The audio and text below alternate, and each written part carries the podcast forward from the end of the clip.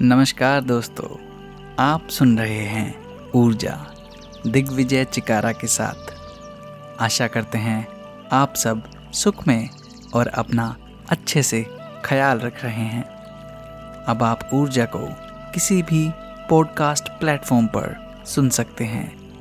आज ऊर्जा में सकारात्मक शक्ति। जीवन यात्रा के प्रत्येक मोड़ पर मनुष्य प्रतिकूल परिस्थितियों से संघर्ष करता है। इसके फलस्वरूप व्यक्ति में एक प्रकार का असंतोष और उदासी व्याप्त हो जाती है।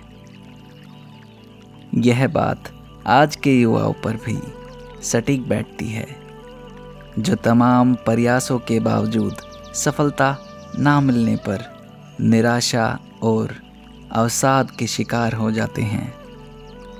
अध्ययन की पूर्णता के बाद रोज़गार न मिलने पर समझ लेते हैं कि अब सब कुछ समाप्त हो गया है।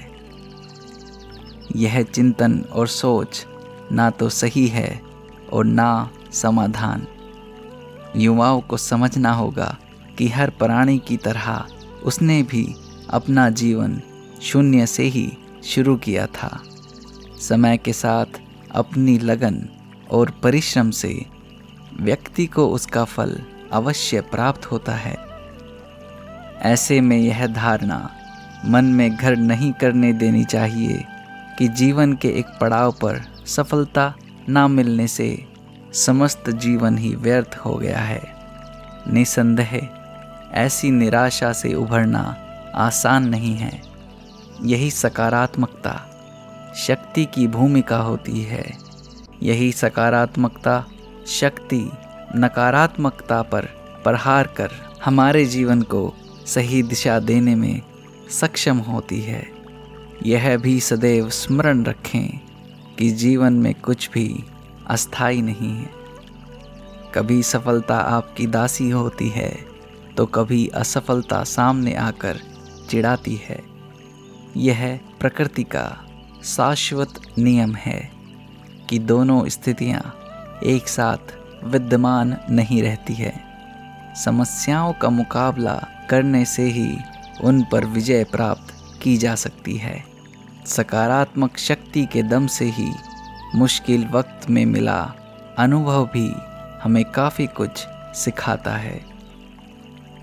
अनुभव यही ज्ञान, अच्छे विचार, अच्छी आदतें हमारे भीतर सात्विक सक्षमता का संचार करती हैं।